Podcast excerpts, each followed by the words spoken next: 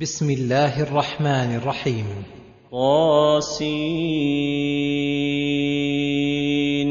تلك ايات القران وكتاب مبين ينبه تعالى عباده على عظمه القران ويشير اليه اشاره داله على التعظيم فقال تلك ايات القران وكتاب مبين اي هي اعلى الايات واقوى البينات واوضح الدلالات وأبينها على أجل المطالب وأفضل المقاصد وخير الأعمال وأزكى الأخلاق. آيات تدل على الأخبار الصادقة والأوامر الحسنة والنهي عن كل عمل وخيم وخلق ذميم. آيات بلغت في وضوحها وبيانها للبصائر النيرة مبلغ الشمس للأبصار. آيات دلت على الإيمان ودعت للوصول إلى الإيقان وأخبرت عن الغيوب الماضية والمستقبلة على طبق ما كان ويكون. آيات دعت إلى معرفة الرب العظيم بأسمائه الحسنى وصفاته العليا وأفعاله الكاملة. آيات عرفتنا برسله وأوليائه ووصفتهم حتى كأننا ننظر إليهم بأبصارنا ولكن مع هذا لم ينتفع بها كثير من العالمين ولم يهتد بها جميع المعاندين صونا لها عمن لا خير فيه ولا صلاح ولا زكاء في قلبه وإنما اهتدى بها من خصهم الله بالإيمان واستنارت بذلك قلوبهم وصفت سرائرهم فلهذا قال هدى وبشرى للمؤمنين. أي تهديهم إلى سلوك الصراط المستقيم وتبين لهم ما ينبغي أن يسلكوه أو يتركوه وتبشرهم بثواب الله المرتب على الهداية لهذا الطريق. الذين يقيمون الصلاة ويؤتون الزكاة وهم بالآخرة هم يوقنون. ربما قيل لعله يكثر مدع الإيمان فهل يقبل من كل أحد ادعى أنه مؤمن ذلك؟ أم لا بد لذلك من دليل؟ وهو الحق فلذلك بين تعالى صفة المؤمنين فقال الذين يقيمون الصلاة ويؤتون الزكاة وهم بالآخرة هم يوقنون. الذين يقيمون الصلاة فرضها ونفلها فيأتون بأفعالها الظاهرة من أركانها وشروطها وواجباتها ومستحباتها وأفعالها الباطنة وهو الخشوع الذي هو روحها ولبها باستحضار قرب الله وتدبر ما يقول المصلي ويفعله ويؤتون الزكاة المفروضة لمستحقيها. وهم بالآخرة هم يوقنون. أي قد بلغ معهم الإيمان إلى أن وصل إلى درجة اليقين وهو العلم التام الواصل إلى القلب الداعي إلى العمل. ويقينهم بالآخرة يقتضي كمال سعيهم لها وحذرهم من أسباب العذاب وموجبات العقاب وهذا أصل كل خير. إن الذين لا يؤمنون بالآخرة زينا لهم أعمالهم فهم يعمهون. إن الذين لا يؤمنون بالآخرة ويكذبون بها ويكذبون من جاء بإثباتها. زينا لهم أعمالهم فهم يعمهون. حائرين مترددين مؤثرين سخط الله على رضاه.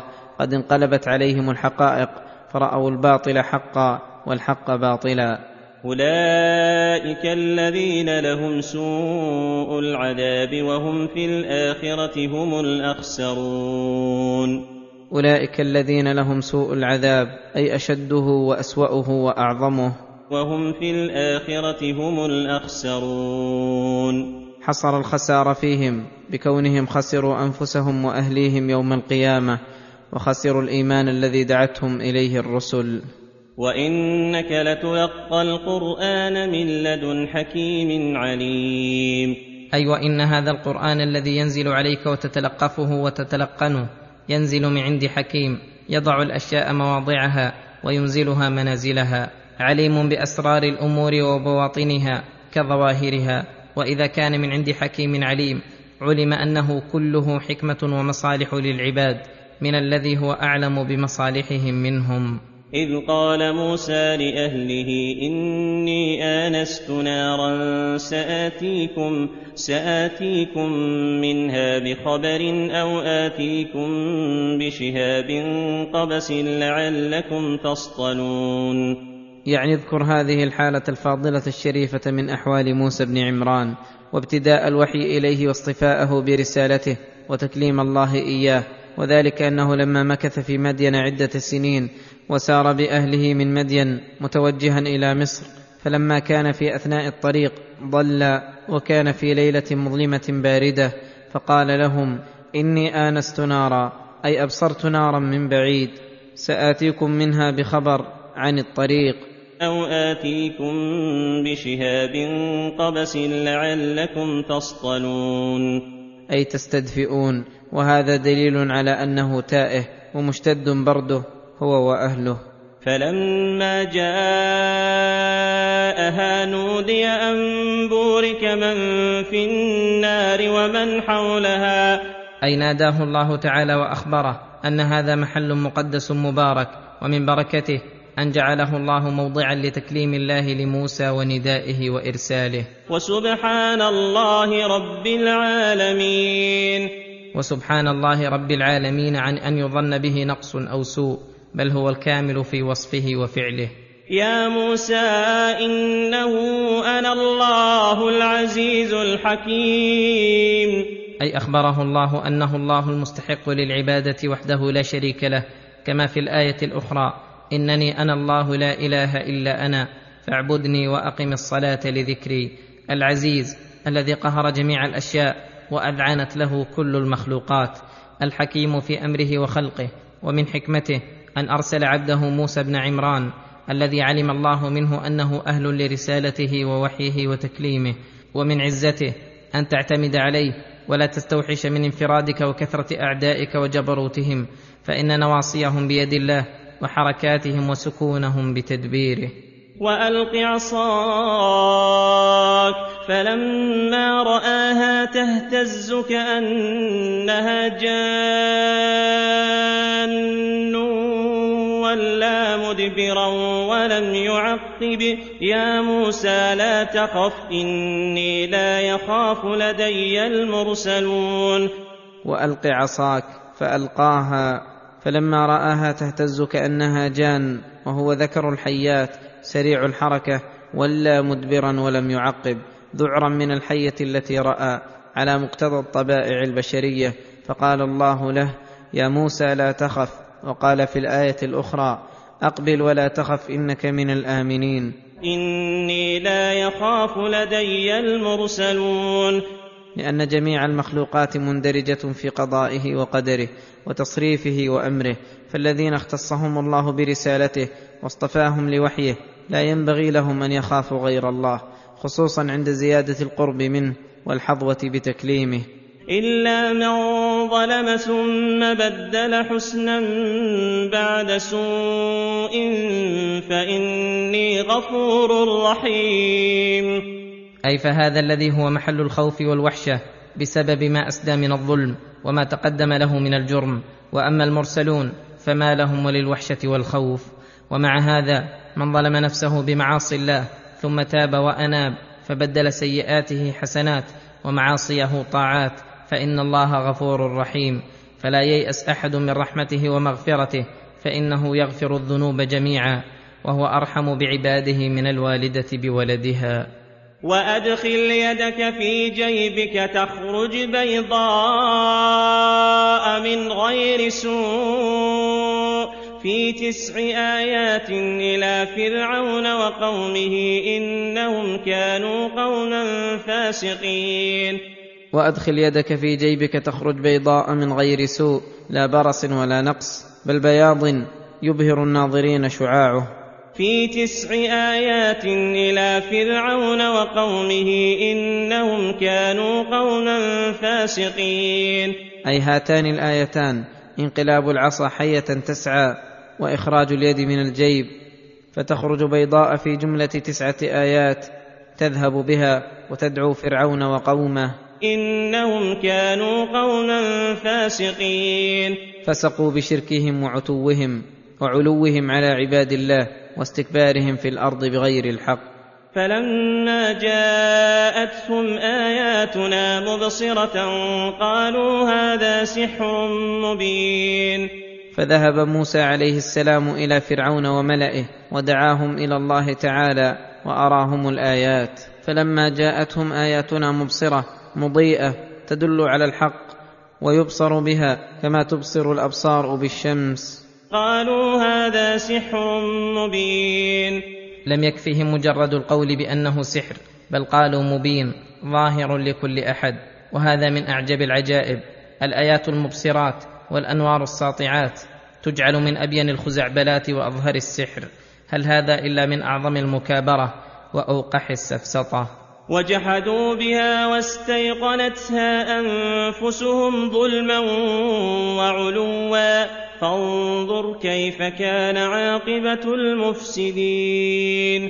وجحدوا بها أي كفروا بآيات الله جاحدين لها واستيقنتها أنفسهم أي ليس جحدهم مستندا إلى الشك والريب وإنما جحدهم مع علمهم ويقينهم بصحتها ظلما منهم لحق ربهم ولأنفسهم. وعلوا على الحق وعلى العباد وعلى الانقياد للرسل. فانظر كيف كان عاقبة المفسدين. أسوأ عاقبة. دمرهم الله وأغرقهم في البحر وأخزاهم وأورث مساكنهم المستضعفين من عباده. ولقد آتينا داود وسليمان علما وقال الحمد لله الذي فضلنا وقال الحمد لله الذي فضلنا على كثير من عباده المؤمنين. يذكر في هذا القرآن وينوه بمنته على داود وسليمان ابنه بالعلم الواسع الكثير بدليل التنكير كما قال تعالى وداود وسليمان إذ يحكمان في الحرث إذ نفشت فيه غنم القوم وكنا لحكمهم شاهدين ففهمناها سليمان وكلا آتينا حكما وعلما. وقال شاكرين لربهما منته الكبرى بتعليمهما. وقال الحمد لله الذي فضلنا على كثير من عباده المؤمنين. فحمد الله على جعلهما من المؤمنين أهل السعادة وأنهما كانا من خواصهم. ولا شك أن المؤمنين أربع درجات الصالحون ثم فوقهم الشهداء ثم فوقهم الصديقون ثم فوقهم الأنبياء. وداود وسليمان من خواص الرسل وإن كانا دون درجة أولي العزم الخمسة لكنهما من جملة الرسل الفضلاء الكرام. الذين نوه الله بذكرهم ومدحهم في كتابه مدحا عظيما فحمد الله على بلوغ هذه المنزلة وهذا عنوان سعادة العبد أن يكون شاكرا لله على نعمه الدينية والدنيوية وأن يرى جميع النعم من ربه فلا يفخر بها ولا يعجب بها بل يرى أنها تستحق عليه شكرا كثيرا. وورث سليمان داود وقال يا أيها الناس علمنا منطق الطير وأوتينا من كل شيء إن هذا لهو الفضل المبين. فلما مدحهما مشتركين خص سليمان بما خصه به لكون الله أعطاه ملكا عظيما وصار له من المجريات ما لم يكن لأبيه. صلى الله عليهما وسلم فقال وورث سليمان داود أي ورث علمه ونبوته فانضم علم أبيه إلى علمه فلعله تعلم من أبيه ما عنده من العلم مع ما كان عليه من العلم وقت أبيه كما تقدم من قوله ففهمناها سليمان وقال شكرا لله وتبجحا بإحسانه وتحدثا بنعمته يا أيها الناس علمنا منطق الطير فكان عليه الصلاة والسلام يفقه ما تقول وتتكلم به كما راجع الهدهد وراجعه وكما فهم قول النملة للنمل كما يأتي وهذا لم يكن لأحد غير سليمان عليه السلام. وأوتينا من كل شيء إن هذا لهو الفضل المبين. وأوتينا من كل شيء أي أعطانا الله من النعم ومن أسباب الملك ومن السلطنة والقهر ما لم يؤت احدا من الآدميين. ولهذا دعا ربه وقال وهب لي ملكا لا ينبغي لأحد من بعدي. سخر الله له الشياطين يعملون له كل ما يشاء من الأعمال التي يعجز عنها غيرهم. وسخر له الريح غدوها شهر ورواحها شهر. إن هذا لهو الفضل المبين.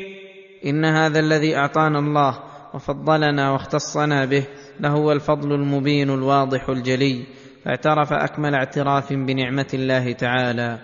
وحشر لسليمان جنوده من الجن والإنس والطير فهم يوزعون. أي جمع له جنوده الكثيرة الهائلة المتنوعة من بني آدم ومن الجن والشياطين ومن الطيور فهم يوزعون يدبرون ويرد أولهم على آخرهم وينظمون غاية التنظيم في سيرهم ونزولهم وحلهم وترحالهم. قد استعد لذلك وأعد له عدته. وكل هذه الجنود مؤتمرة بأمره لا تقدر على عصيانه ولا تتمرد عليه. كما قال تعالى هذا عطاؤنا فمن أو أمسك. أي اعط بغير حساب. فسار بهذه الجنود الضخمة في بعض أسفاره. حتى إذا أتوا على واد النمل قالت نملة يا أيها النمل. حتى إذا أتوا على وادي النمل قالت نملة منبهة لرفقتها وبني جنسها. قالت نملة يا أيها النمل ادخلوا مساكنكم لا يحطمنكم سليمان. لا يحطمنكم سليمان وجنوده وهم لا يشعرون. فنصحت هذه النملة وأسمعت النمل إما بنفسها ويكون الله قد أعطى النمل أسماعا خارقة للعادة لأن التنبيه للنمل الذي قد ملأ الوادي بصوت نملة واحدة من أعجب العجائب.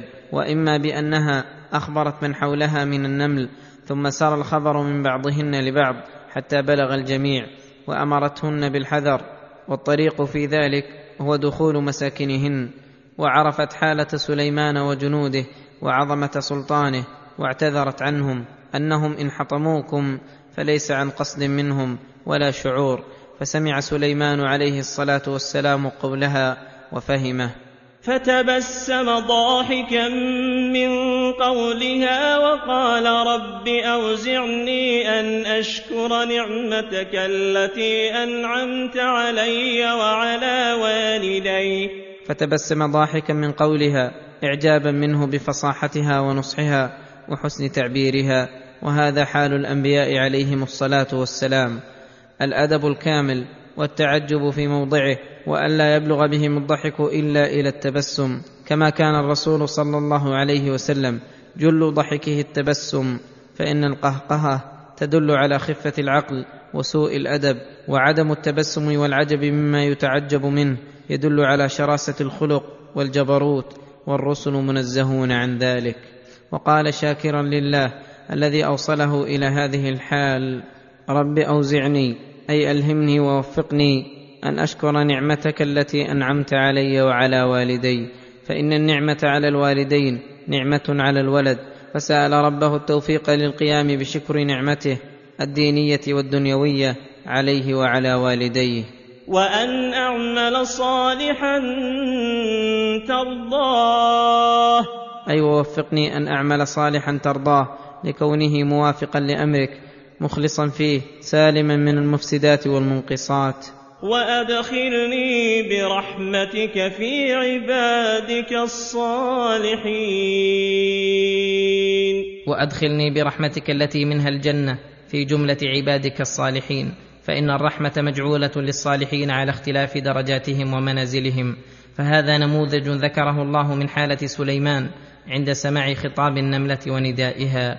ثم ذكر نموذجا اخر من مخاطبته للطير فقال وتفقد الطير فقال ما لي لا أرى الهدهد أم كان من الغائبين. وتفقد الطير دل هذا على كمال عزمه وحزمه وحسن تنظيمه لجنوده وتدبيره بنفسه للأمور الصغار والكبار حتى إنه لم يهمل هذا الأمر وهو تفقد الطيور والنظر هل هي موجودة كلها أم مفقود منها شيء؟ وهذا هو المعنى للآية. ولم يصنع شيئا من قال إنه تفقد الطير لينظر أين الهدهد منها ليدله على بعد الماء وقربه كما زعموا عن الهدهد أنه يبصر الماء تحت الأرض الكثيفة. فإن هذا القول لا يدل عليه دليل بل الدليل العقلي واللفظي دال على بطلانه. أما العقلي فإنه قد عرف بالعادة والتجارب والمشاهدات أن هذه الحيوانات كلها ليس منها شيء يبصر هذا البصر الخارق للعادة ينظر الماء تحت الأرض الكثيفة. ولو كان كذلك لذكره الله لأنه من أكبر الآيات. وأما الدليل اللفظي فلو أريد هذا المعنى لقال وطلب الهدهد لينظر له الماء فلما فقده قال ما قال أو فتش عن الهدهد أو بحث عنه ونحو ذلك من العبارات. وإنما تفقد الطير لينظر الحاضر منها والغائب ولزومها للمراكز والمواضع التي عينها لها. وأيضا فإن سليمان عليه السلام لا يحتاج ولا يضطر إلى الماء بحيث يحتاج لهندسة الهدهد. فإن عنده من الشياطين والعفاريت ما يحفرون له الماء ولو بلغ في العمق ما بلغ. وسخر الله له الريح غدوها شهر ورواحها شهر. فكيف مع ذلك يحتاج إلى الهدهد؟ وهذه التفاسير التي توجد وتشتهر بها أقوال لا يعرف غيرها. تنقل هذه الأقوال عن بني إسرائيل مجردة ويغفل الناقل عن مناقضتها للمعاني الصحيحة وتطبيقها على الأقوال. ثم لا تزال تتناقل وينقلها المتأخر مسلما للمتقدم حتى يظن أنها الحق فيقع من الأقوال الردية في التفاسير ما يقع.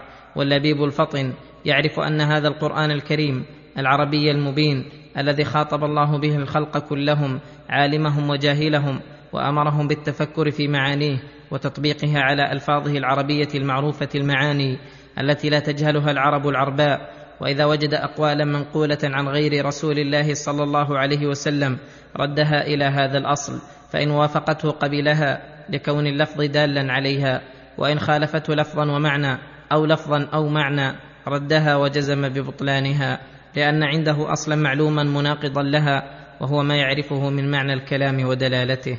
والشاهد أن تفقد سليمان عليه السلام للطير وفقده الهدهد يدل على كمال حزمه وتدبيره الملك بنفسه وكمال فطنته حتى فقد هذا الطائر الصغير. فقال ما لي لا أرى الهدهد أم كان من الغائبين. اي هل عدم رؤيتي إياه لقلة فطنتي به لكونه خفيا بين هذه الأمم الكثيرة أم على بابها بأن كان غائبا من غير إذني ولا أمري. فحينئذ تغيظ عليه وتوعده فقال لأعذبنه عذابا شديدا أو لأذبحنه. لأعذبنه عذابا شديدا دون القتل. أو ليأتيني بسلطان مبين. أي حجة واضحة على تخلفه وهذا من كمال ورعه وإنصافه. أنه لم يقسم على مجرد عقوبته بالعذاب أو القتل لأن ذلك لا يكون إلا من ذنب وغيبته قد تحتمل أنها لعذر واضح فلذلك استثناه لورعه وفطنته. فمكث غير بعيد فقال أحطت بما لم تحط به وجئتك من سبأ بنبأ يقين. فمكث غير بعيد ثم جاء وهذا يدل على هيبة جنوده منه وشده ائتمارهم لأمره حتى إن هذا الهدهد الذي خلفه العذر الواضح لم يقدر على التخلف زمنا كثيرا. فقال لسليمان فقال أحطت بما لم تحط به وجئتك من سبأ بنبأ يقين. أحطت بما لم تحط به عندي من العلم علم ما أحطت به على علمك الواسع. وعلو درجتك فيه وجئتك من سبأ القبيلة المعروفة في اليمن بنبأ يقين أي خبر متيقن. ثم فسر هذا النبأ فقال إني وجدت امرأة تملكهم وأوتيت من كل شيء ولها عرش عظيم. إني وجدت امرأة تملكهم أي تملك قبيلة سبأ وهي امرأة وأوتيت من كل شيء يؤتاه الملوك. من الأموال والسلاح والجنود والحصون والقلاع ونحو ذلك. ولها عرش عظيم. أي كرسي ملكها الذي تجلس عليه عرش هائل وعظم العروش تدل على عظمة المملكة وقوة السلطان وكثرة رجال الشورى. وجدتها وقومها يسجدون للشمس من دون الله وزين لهم الشيطان أعمالهم فصدهم فصدهم عن السبيل فهم لا يهتدون. وجدتها وقومها يسجدون للشمس من دون الله أي هم مشركون يعبدون الشمس وزين لهم الشيطان أعمالهم فرأوا ما هم عليه هو الحق. فهم لا يهتدون. لأن الذي يرى أن الذي هو عليه حق لا مطمع في هدايته حتى تتغير عقيدته. ثم قال ألا يسجدوا لله الذي يخرج الخبأ في السماوات والأرض ويعلم ما تخفون وما تعلنون. أي هل لا يسجدوا لله الذي يخرج الخبأ في السماوات والأرض؟ أي يعلم الخفي الخبيء في أقطار السماوات وأنحاء الأرض؟ من صغار المخلوقات وبذور النباتات وخفايا الصدور ويخرج خبأ الأرض والسماء بإنزال المطر وإنبات النباتات ويخرج خبأ الأرض عند النفخ في الصور وإخراج الأموات من الأرض ليجازيهم بأعمالهم. ويعلم ما تخفون وما تعلنون. الله لا إله إلا هو رب العرش العظيم. الله لا إله إلا هو أي لا تنبغي العبادة والإنابة والذل والحب إلا له لأنه المألوه لما له من الصفات الكاملة والنعم الموجبة لذلك. رب العرش العظيم. الذي هو سقف المخلوقات ووسع الأرض والسماوات فهذا الملك عظيم السلطان كبير الشأن هو الذي يذل له ويخضع ويسجد له ويركع. فسلم الهدهد حين ألقى إليه هذا النبأ العظيم وتعجب سليمان كيف خفي عليه. وقال مثبتا لكمال عقله ورزانته قال سننظر اصدقت أم كنت من الكاذبين. اذهب بكتابي هذا فألقه إليهم ثم تول عنهم فانظر ماذا يرجعون. اذهب بكتابي هذا فألقه إليهم ثم تول عنهم أي استأخر غير بعيد. فانظر ماذا يرجعون. فانظر ماذا يرجعون إليك وما يتراجعون به. فذهب به فألقاه عليهم فقالت لقومها قالت يا أيها الملأ إني ألقي إلي كتاب كريم. إني ألقي إلي كتاب كريم. أي جليل المقدار من أكبر ملوك الأرض.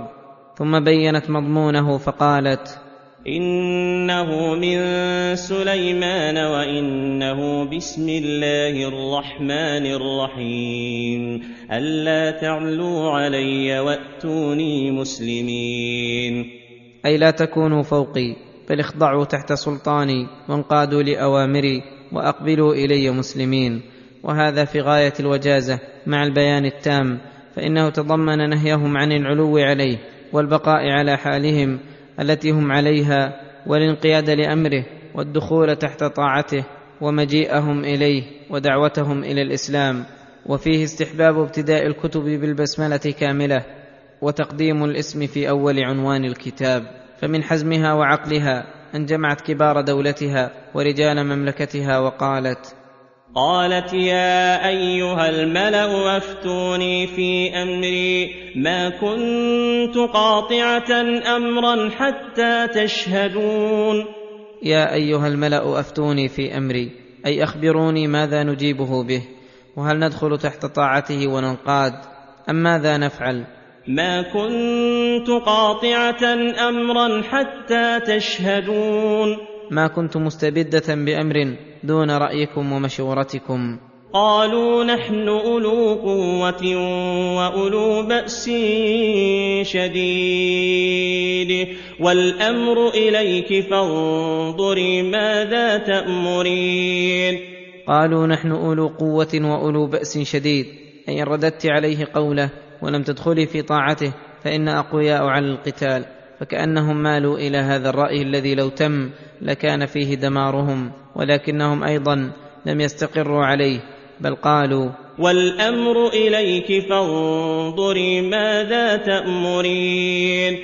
والأمر إليك أي الرأي ما رأيت لعلمهم بعقلها وحزمها ونصحها لهم. فانظري نظر فكر وتدبر ماذا تأمرين؟ قالت لهم مقنعة لهم بالعدول عن رأيهم ومبينة سوء مغبة القتال.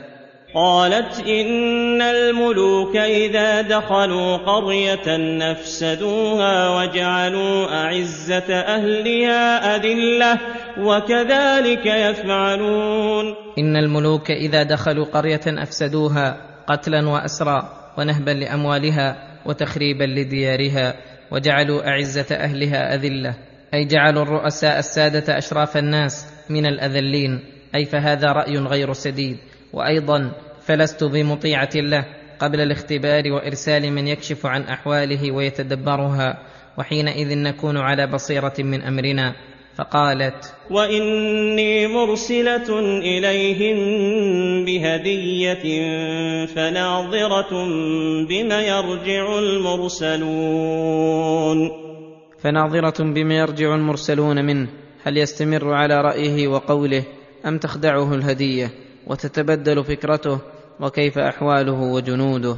فأرسلت إليه بهدية مع رسل من عقلاء قومها وذوي الرأي منهم.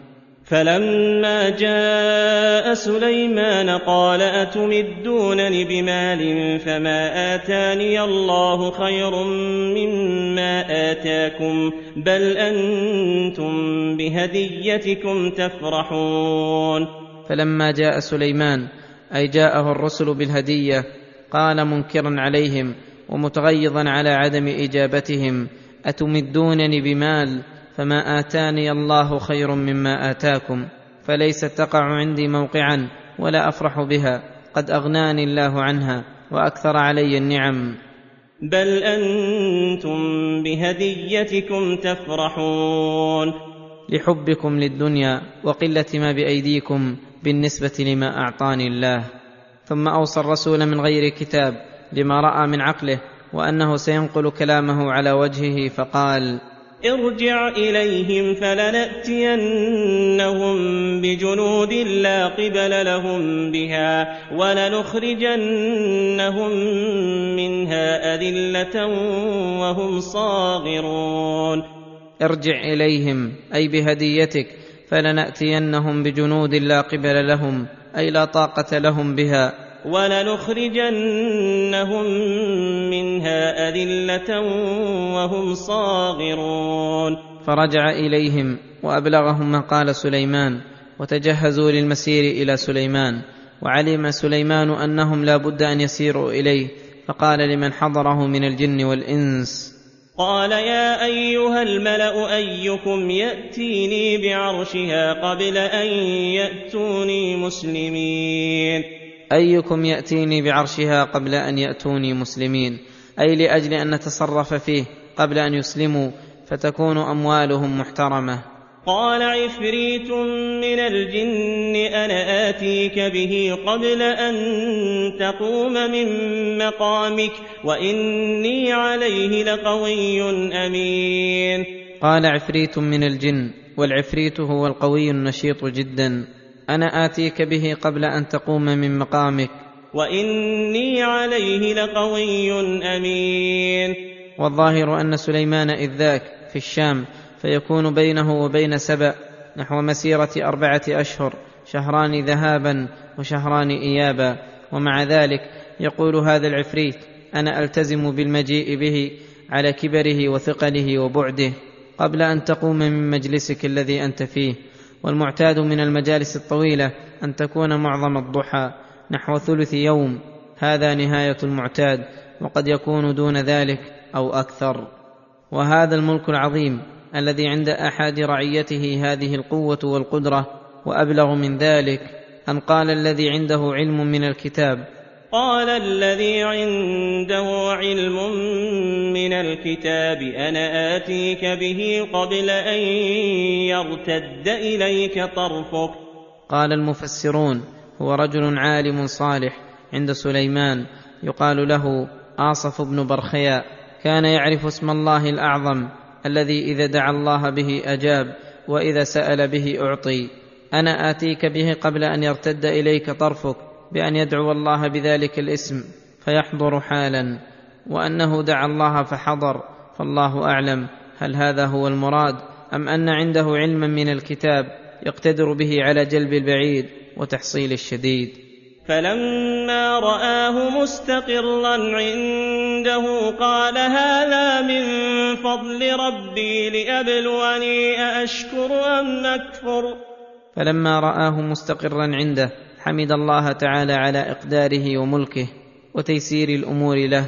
قال هذا من فضل ربي ليبلوني أأشكر أم أكفر؟ أي ليختبرني بذلك. فلم يغتر عليه السلام بملكه وسلطانه وقدرته كما هو دأب الملوك الجاهلين.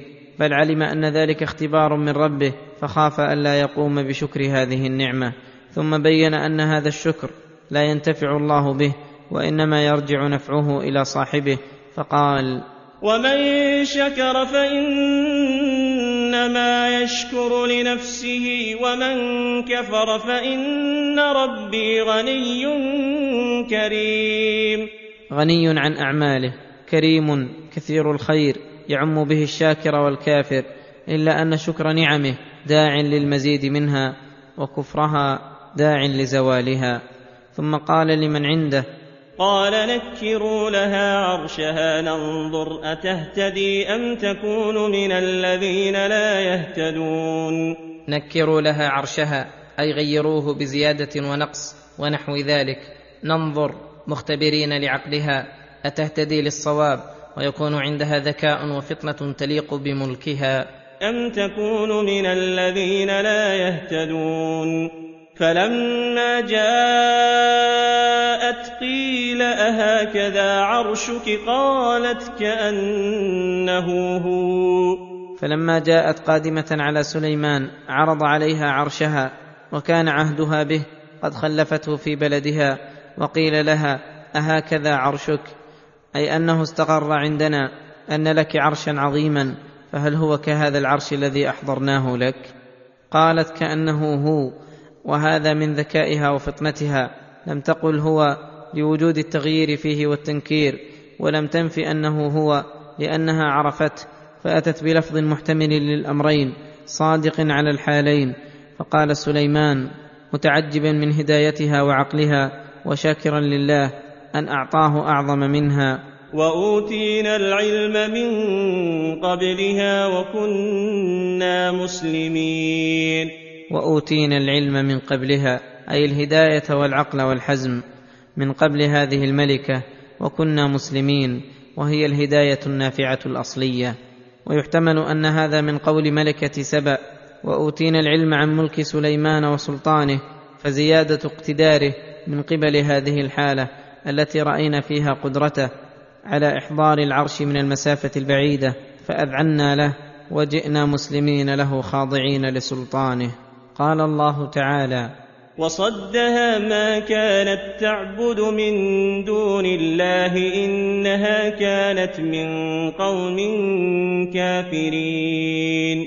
وصدها ما كانت تعبد من دون الله أي عن الإسلام وإلا فلها من الذكاء والفطنة ما به تعرف الحق من الباطل ولكن العقائد الباطلة تذهب بصيرة القلب.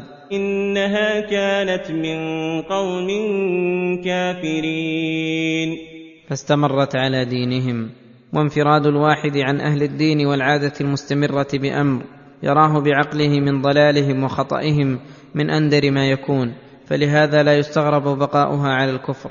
ثم إن سليمان أراد أن ترى من سلطانه ما يبهر العقول فأمرها أن تدخل الصرح وهو المجلس المرتفع المتسع وكان مجلسا من قوارير. تجري تحته الأنهار.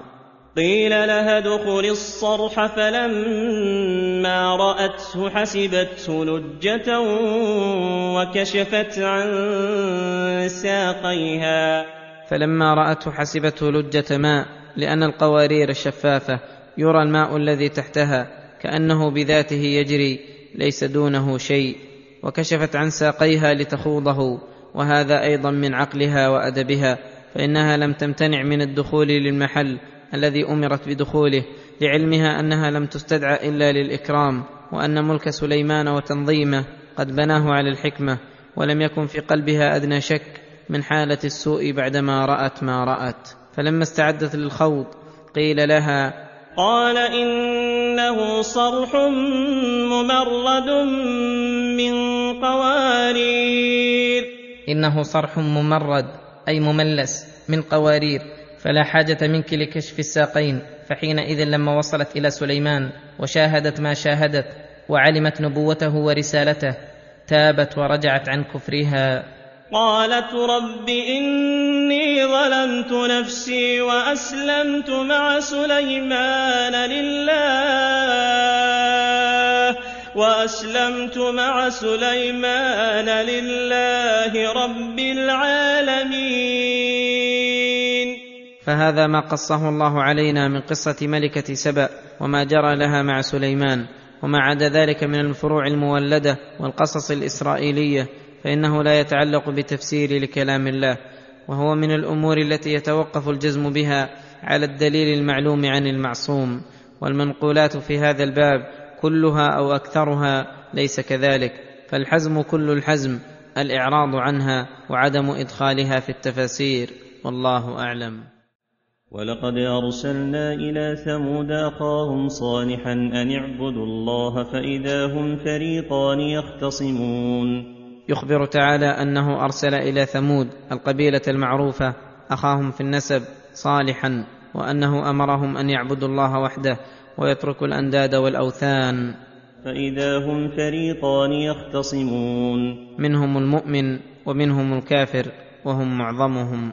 قال يا قوم لم تستعجلون بالسيئة قبل الحسنة لولا تستغفرون الله لعلكم ترحمون. أي لم تبادرون فعل السيئات وتحرصون عليها قبل فعل الحسنات التي بها تحسن أحوالكم وتصلح أموركم الدينية والدنيوية والحال أنه لا موجب لكم إلى الذهاب لفعل السيئات لولا تستغفرون الله بأن تتوبوا من شرككم وعصيانكم وتدعوا أن يغفر لكم. لعلكم ترحمون.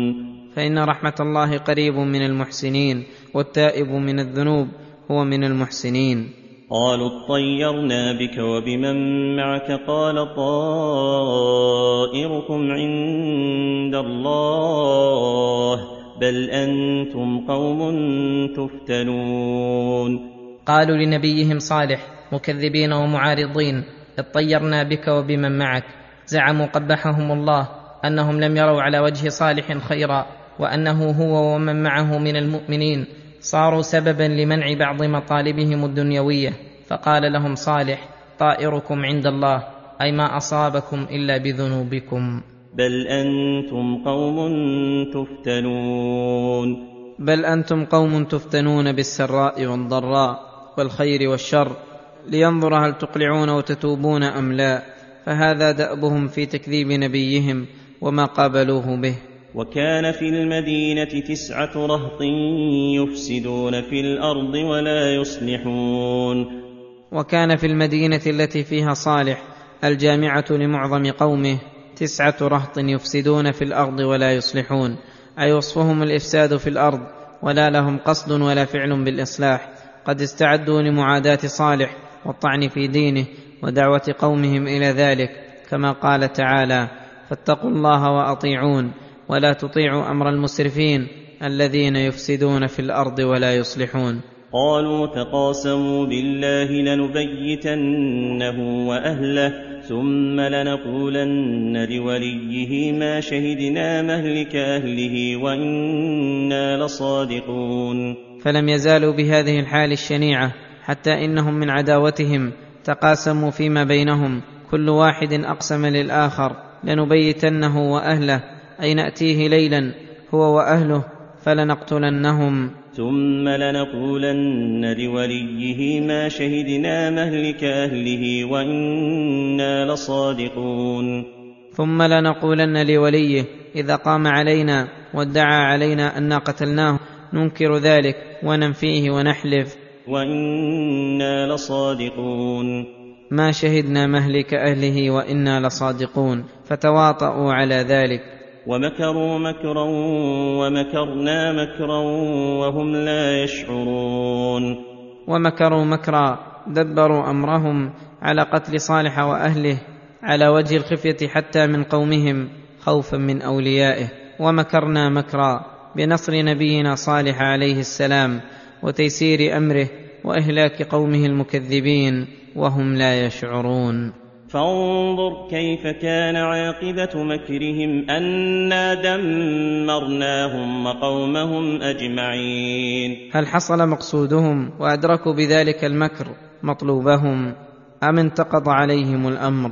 ولهذا قال أنا دمرناهم وقومهم أجمعين أهلكناهم واستأصلنا شأفتهم فجاءتهم صيحة عذاب فأهلكوا عن آخرهم. فتلك بيوتهم خاوية بما ظلموا.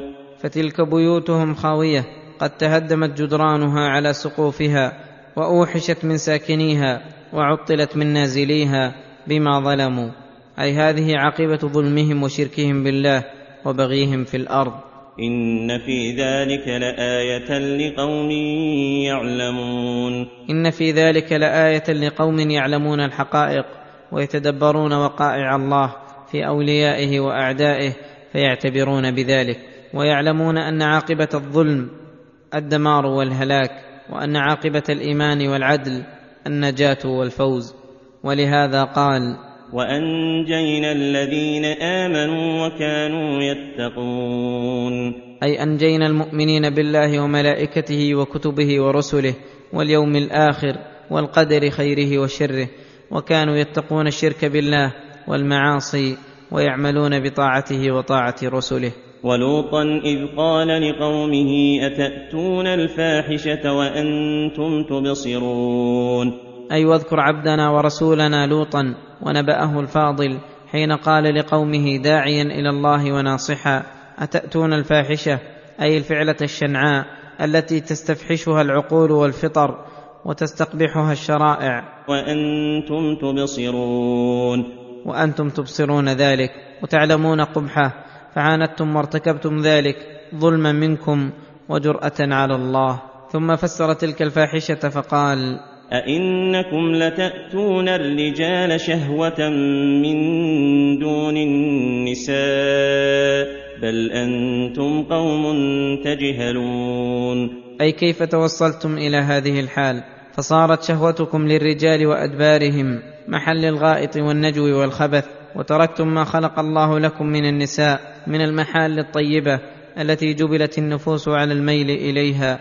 وأنتم انقلب عليكم الأمر فاستحسنتم القبيح واستقبحتم الحسن. بل أنتم قوم تجهلون. متجاوزون لحدود الله متجرئون على محارمه. فما كان جواب قومه إلا أن قالوا أخرجوا آل لوط من قريتكم إنهم أناس يتطهرون. فما كان جواب قومه قبول ولا انزجار ولا تذكر وادكار إنما كان جوابهم المعارضة والمناقضة والتوعد لنبيهم الناصح ورسولهم الأمين بالإجلاء عن وطنه والتشريد عن بلده. فما كان جواب قومه إلا أن قالوا أخرجوا آل لوط من قريتكم. فكأنه قيل ما نقمتم منهم وما ذنبهم الذي أوجب لهم الإخراج؟ فقالوا إنهم أناس يتطهرون. أي يتنزهون عن اللواط وأدبار الذكور. فقبحهم الله جعلوا أفضل الحسنات بمنزلة أقبح السيئات ولم يكتفوا بمعصيتهم نبيهم. فيما وعظهم به حتى وصلوا إلى إخراجه والبلاء موكل بالمنطق. فهم قالوا أخرجوهم من قريتكم إنهم أناس يتطهرون. ومفهوم هذا الكلام وأنتم متلوثون بالخبث والقذارة المقتضي لنزول العقوبة بقريتكم ونجاة من خرج منها. ولهذا قال تعالى فأنجيناه وأهله إلا امرأته قدرناها من الغابرين. وذلك لما جاءته الملائكة في صوره أضياف وسمع بهم قومه فجاءوا إليه يريدونهم بالشر وأغلق الباب دونهم واشتد الأمر عليه ثم أخبرته الملائكة عن جلية الحال وأنهم جاءوا لاستنقاذه من بين أظهرهم وأنهم يريدون إهلاكهم وأن موعدهم الصبح. وأمروه أن يسري بأهله ليلا إلا امرأته فإنه يصيبها ما أصابهم فخرج بأهله ليلا فنجوا وصبحهم العذاب فقلب الله عليهم ديارهم وجعل أعلاها أسفلها وأمطر عليهم حجارة من سجيل منضود مسومة عند ربك. ولهذا قال هنا وأمطرنا عليهم مطرا فساء مطر المنذرين. أي بئس المطر مطرهم وبئس العذاب عذابهم لأنهم أنذروا وخوفوا فلم ينزجروا ولم يرتدعوا فأحل الله بهم عقابه الشديد. قل الحمد لله وسلام على عباده الذين اصطفى آه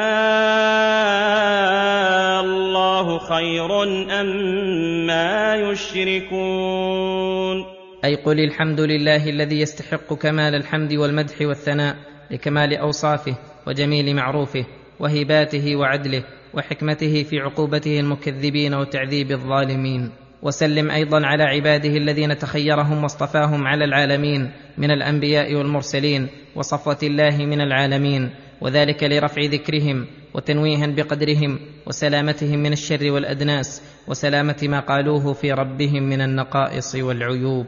آه الله خير أم يشركون.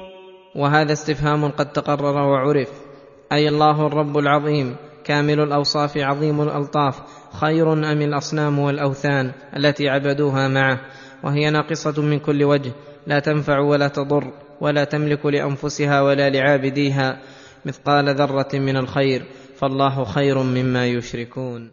ثم ذكر تفاصيل ما به يعرف ويتبين أنه الإله المعبود أن عبادته هي الحق وعبادة ما سواه هي الباطل فقال أمن خلق السماوات والأرض وأنزل لكم من السماء ماء فأنبتنا به فأنبتنا به حدائق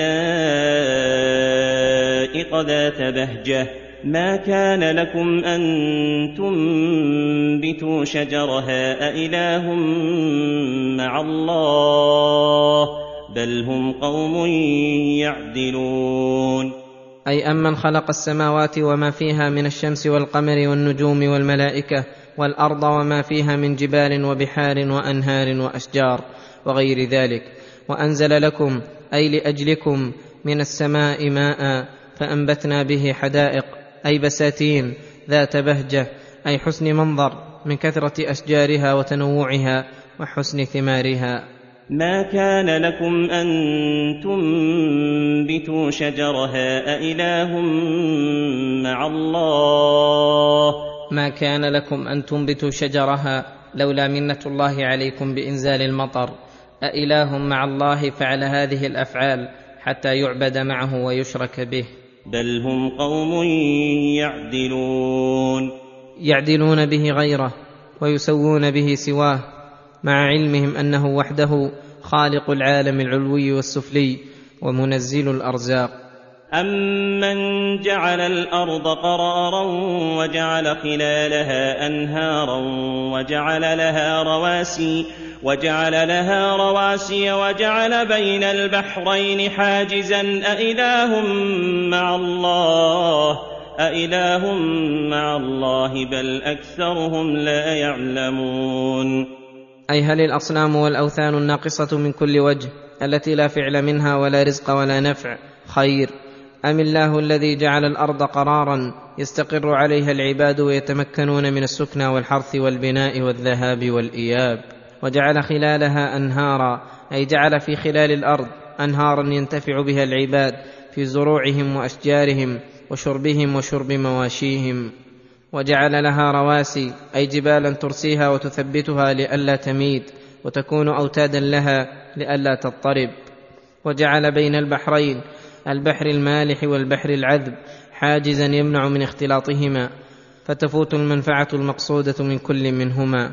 بل جعل بينهما حاجزا من الأرض جعل مجرى الأنهار في الأرض مبعدة عن البحار فتحصل منها مقاصدها ومصالحها. أإله مع الله بل أكثرهم لا يعلمون أإله مع الله فعل ذلك حتى يعدل به ويشرك به معه بل أكثرهم لا يعلمون فيشركون بالله تقليدا لرؤسائهم والا فلو علموا حق العلم لم يشركوا به شيئا أمن يجيب المضطر إذا دعاه ويكشف السوء ويكشف السوء ويجعلكم خلفاء الأرض أإله مع الله أإله مع الله. قليلا ما تذكرون. أي هل يجيب المضطر الذي أقلقته الكروب وتعسر عليه المطلوب واضطر للخلاص مما هو فيه إلا الله وحده؟ ومن يكشف السوء أي البلاء والشر والنقمة إلا الله وحده. ومن يجعلكم خلفاء الأرض يمكنكم منها ويمد لكم بالرزق ويوصل إليكم نعمة وتكونون خلفاء من قبلكم كما أنه سيميتكم ويأتي بقوم بعدكم أإله مع الله يفعل هذه الأفعال؟ لا أحد يفعل مع الله شيئا من ذلك حتى بإقراركم أيها المشركون. ولهذا كانوا إذا مسهم الضر دعوا الله مخلصين له الدين لعلمهم أنه وحده المقتدر على دفعه وإزالته. قليلا ما تذكرون. أي قليل تذكركم وتدبركم للأمور التي إذا تذكرتموها ادكرتم ورجعتم إلى الهدى ولكن الغفلة والإعراض شامل لكم فلذلك ما ارعويتم ولا اهتديتم. أمن يهديكم في ظلمات البر والبحر ومن يرسل الرياح بشرا بين يدي رحمته أإله مع الله أإله مع الله تعالى الله عما يشركون أي من هو الذي يهديكم حين تكونون في ظلمات البر والبحر حيث لا دليل ولا معلم يرى ولا وسيلة إلى النجاة إلا هدايته لكم وتيسيره الطريق وجعل ما جعل لكم من الأسباب التي تهتدون بها. ومن يرسل الرياح بشرا بين يدي رحمته أإله مع الله؟ أي بين يدي المطر فيرسلها فتثير السحاب ثم تؤلفه ثم تجمعه ثم تلقحه ثم تدره فيستبشر بذلك العباد. قبل نزول المطر. أإله مع الله تعالى الله عما يشركون. أإله مع الله فعل ذلك. أم هو وحده الذي انفرد به؟ فلم أشركتم معه غيره وعبدتم سواه؟ تعالى الله عما يشركون. تعاظم وتنزه وتقدس عن شركهم وتسويتهم به غيره. أمن يبدأ الخلق ثم يعيده ومن يرزقكم من السماء والأرض أإله مع الله قل هاتوا برهانكم إن كنتم صادقين اي من هو الذي يبدا الخلق وينشئ المخلوقات ويبتدي خلقها ثم يعيد الخلق يوم البعث والنشور. ومن يرزقكم من السماء والأرض ومن يرزقكم من السماء والارض بالمطر والنبات. أإله مع الله؟ أإله مع الله يفعل ذلك. ويقدر عليه. قل هاتوا برهانكم إن كنتم صادقين. قل هاتوا برهانكم أي حجتكم ودليلكم على ما قلتم. إن كنتم صادقين. والا فبتقدير انكم تقولون ان الاصنام لها مشاركه له في شيء من ذلك فذلك مجرد دعوى. صدقوها بالبرهان والا فاعرفوا انكم مبطلون. لا حجة لكم.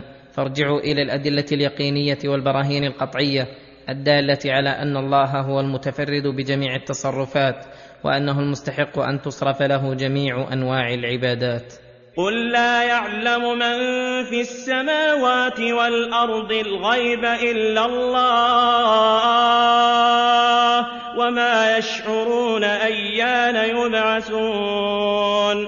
يخبر تعالى أنه المنفرد بعلم غيب السماوات والأرض كقوله تعالى وعنده مفاتح الغيب لا يعلمها إلا هو ويعلم ما في البر والبحر وما تسقط من ورقة إلا يعلمها ولا حبة في ظلمات الأرض ولا رطب ولا يابس إلا في كتاب مبين وكقوله إن الله عنده علم الساعة وينزل الغيث ويعلم ما في الأرحام فهذه الغيوب ونحوها اختص الله بعلمها فلم يعلمها ملك مقرب ولا نبي مرسل. وإذا كان هو المنفرد بعلم ذلك المحيط علمه بالسرائر والبواطن والخفايا فهو الذي لا تنبغي العبادة إلا له. ثم أخبر تعالى عن ضعف علم المكذبين بالآخرة منتقلا من شيء إلى ما هو أبلغ منه. فقال وما يشعرون أيان يبعثون. وما يشعرون أي وما يدرون أيان يبعثون. أي متى البعث والنشور والقيام من القبور؟ أي فلذلك لم يستعدوا. بل ادارك علمهم في الآخرة بل هم في شك منها.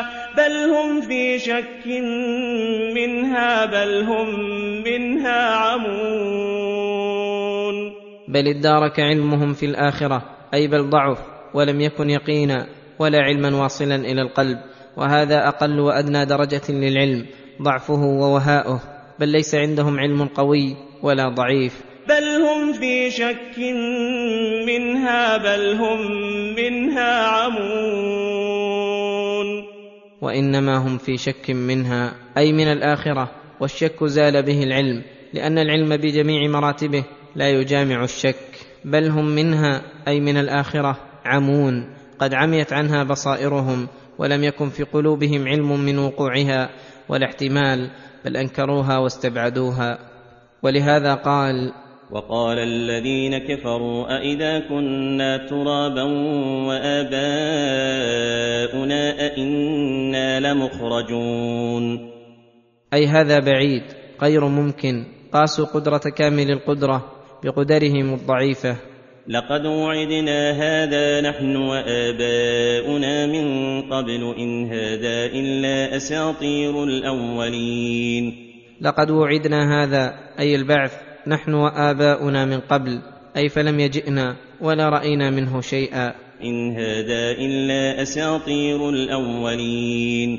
أي قصصهم وأخبارهم التي تقطع بها الأوقات وليس لها أصل ولا صدق فيها. فانتقل في الإخبار عن أحوال المكذبين بالإخبار أنهم لا يدرون متى وقت الآخرة ثم الإخبار بضعف علمهم فيها ثم الإخبار بأنه شك ثم الإخبار بأنهم عمي ثم الإخبار بإنكارهم لذلك واستبعادهم وقوعه أي وبسبب هذه الأحوال ترحل خوف الآخرة من قلوبهم فأقدموا على معاصي الله سهل عليهم تكذيب الحق والتصديق بالباطل واستحلوا الشهوات على القيام بالعبادات.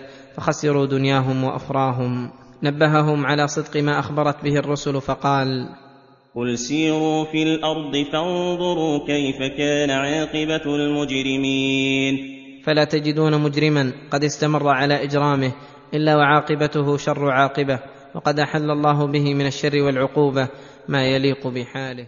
ولا تحزن عليهم ولا تكن في ضيق مما يمكرون. أي لا تحزن يا محمد على هؤلاء المكذبين وعدم إيمانهم فإنك لو علمت ما فيهم من الشر وأنهم لا يصلحون للخير لم تأس ولم تحزن ولا يضق صدرك ولا تقلق نفسك بمكرهم فإن مكرهم ستعود عاقبته عليهم ويمكرون ويمكر الله والله خير الماكرين.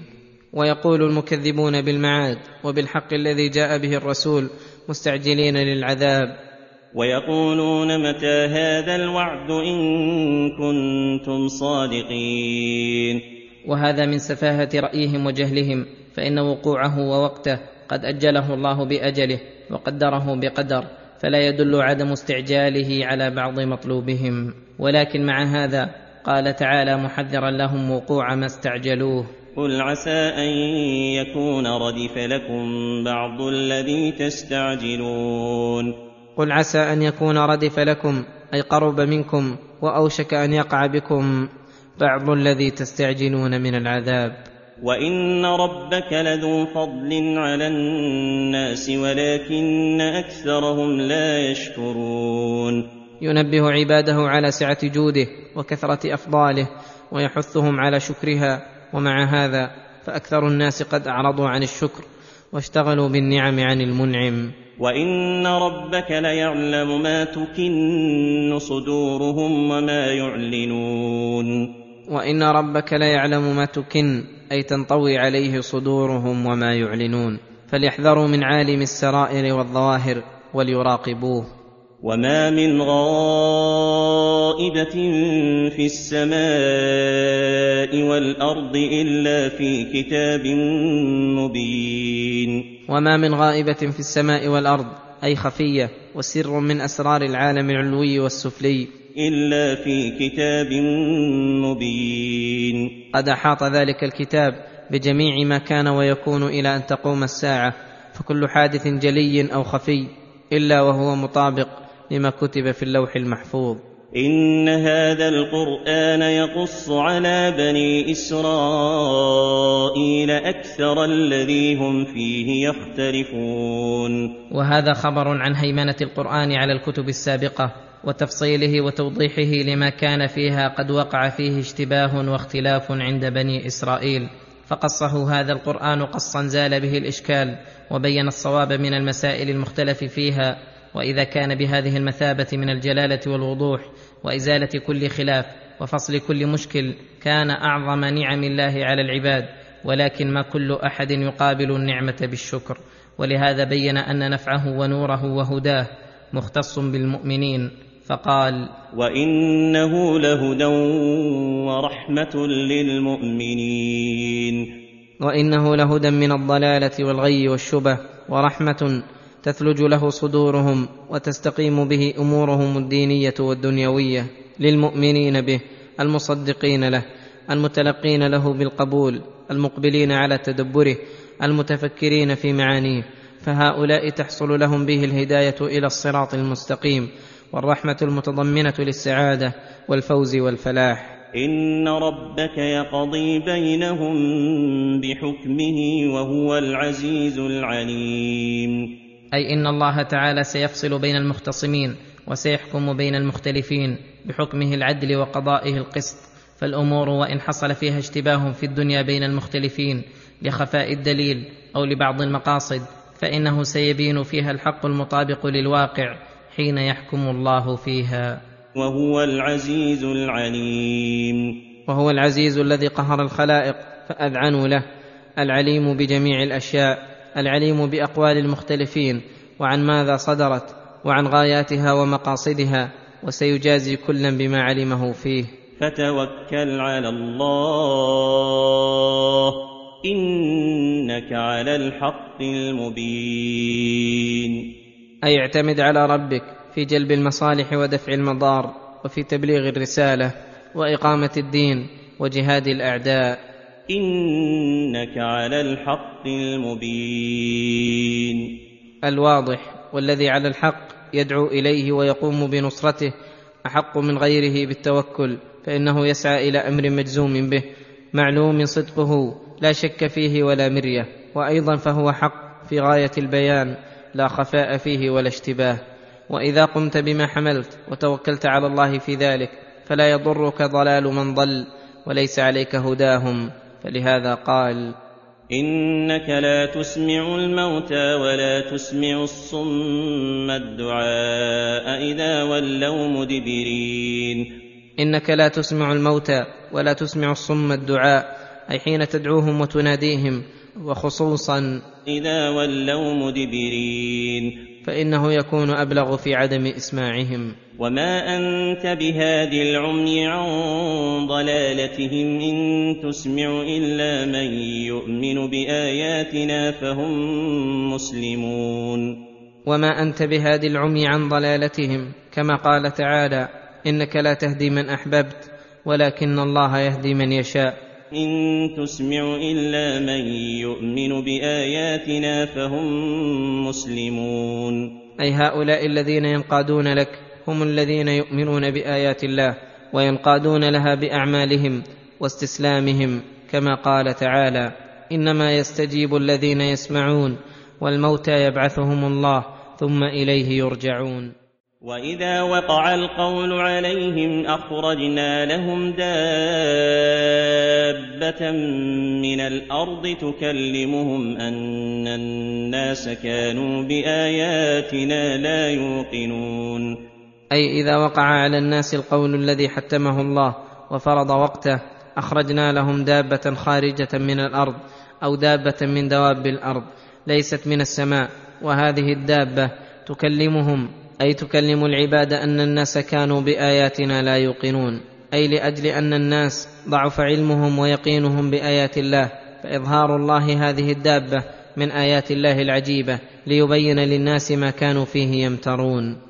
وهذه الدابة هي الدابة المشهورة التي تخرج في آخر الزمان وتكون من أشراط الساعة كما تكاثرت بذلك الأحاديث.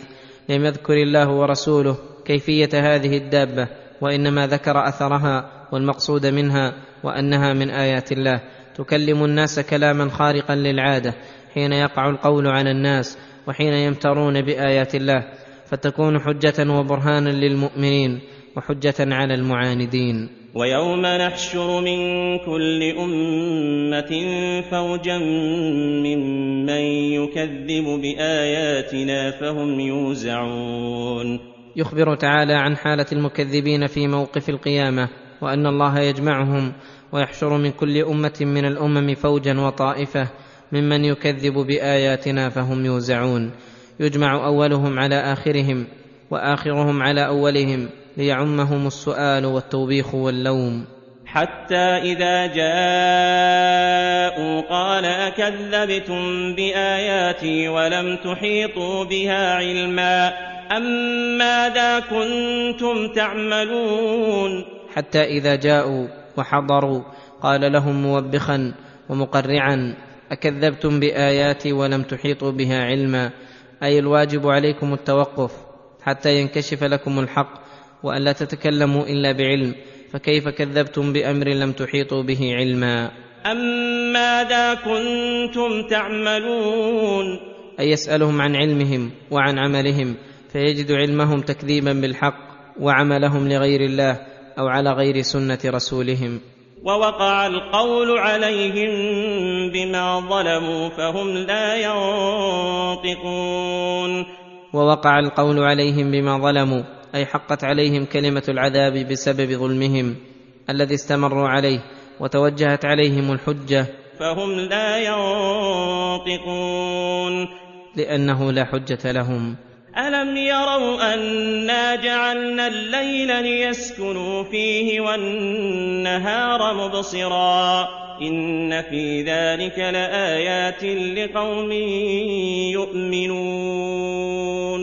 أي ألم يشاهدوا هذه الآية العظيمة والنعمة الجسيمة وهو تسخير الله لهم الليل والنهار؟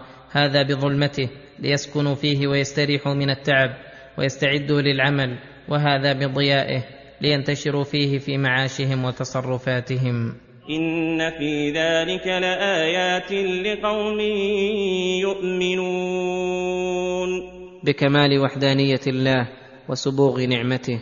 ويوم ينفخ في الصور ففزع من في السماوات ومن في الأرض إلا من شاء الله وكل أتوه داخرين يخوف الله عباده ما أمامهم من يوم القيامة وما فيه من المحن والكروب ومزعجات القلوب.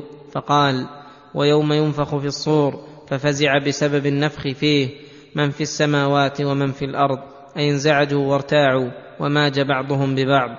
خوفا مما هو مقدمة له إلا من شاء الله ممن أكرمه الله وثبته وحفظه من الفزع. وكل أتوه داخرين.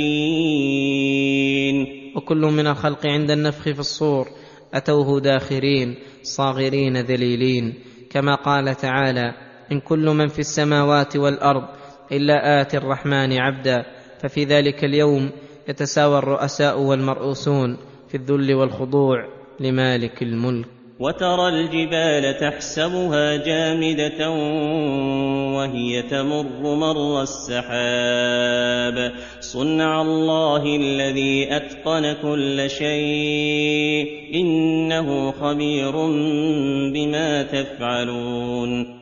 ومن هوله أنك ترى الجبال تحسبها جامدة لا تفقد شيئا منها وتظنها باقية على الحال المعهودة وهي قد بلغت منها الشدائد والأهوال كل مبلغ.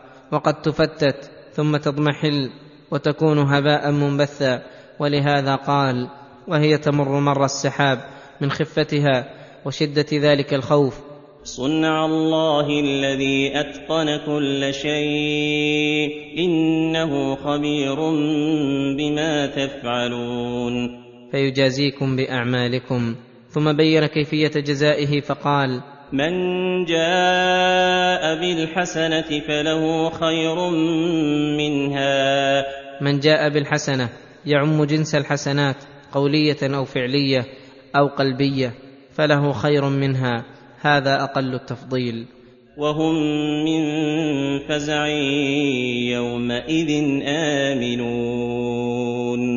أي من الأمر الذي فزع الخلق لأجله آمنون وإن كانوا يفزعون معهم. ومن جاء بالسيئه فكبت وجوههم في النار فكبت وجوههم في النار هل تجزون الا ما كنتم تعملون ومن جاء بالسيئه اسم جنس يشمل كل سيئه فكبت وجوههم في النار اي القوا في النار على وجوههم ويقال لهم هل تجزون إلا ما كنتم تعملون؟ إنما أمرت أن أعبد رب هذه البلدة الذي حرمها وله كل شيء وأمرت أن أكون من المسلمين. أي قل لهم يا محمد إنما أمرت أن أعبد رب هذه البلدة أي مكة المكرمة الذي حرمها وأنعم على أهلها فيجب أن يقابلوا ذلك بالشكر والقبول. وله كل شيء من العلويات والسفليات. أتى به لئلا يتوهم اختصاص ربوبيته بالبيت وحده. وأمرت أن أكون من المسلمين. أي أبادر إلى الإسلام وقد فعل صلى الله عليه وسلم. فإنه أول هذه الأمة إسلاما وأعظمها استسلاما. وأمرت أن أكون من المسلمين وأن أتلو القرآن. وأمرت أيضا أن أتلو عليكم القرآن لتهتدوا به وتقتدوا وتعلموا ألفاظه ومعانيه فهذا الذي علي وقد أديته. فمن اهتدى فإنما يهتدي لنفسه. نفعه يعود عليها وثمرته عائدة إليه. ومن ضل فقل إنما أنا من المنذرين. وليس بيدي من الهداية شيء. وقل الحمد لله سيريكم آياته فتعرفونها وما ربك بغافل عما تعملون. وقل الحمد لله الذي له الحمد في الأولى والآخرة ومن جميع الخلق خصوصا أهل الاختصاص والصفوة من عباده فإن الذي ينبغي أن يقع منهم من الحمد والثناء على ربهم أعظم مما يقع من غيرهم لرفعة درجاتهم وكمال قربهم منه وكثرة خيراته عليهم. سيريكم آياته فتعرفونها. معرفة تدل على الحق والباطل فلا بد أن يريكم من آياته ما تستنيرون به في الظلمات ليهلك من هلك عن بينة ويحيى من حي عن بينة. وما ربك بغافل عما تعملون. بل قد علم ما أنتم عليه من الأعمال والأحوال وعلم مقدار جزاء تلك الأعمال وسيحكم بينكم حكما تحمدونه عليه ولا يكون لكم حجة بوجه من الوجوه عليه.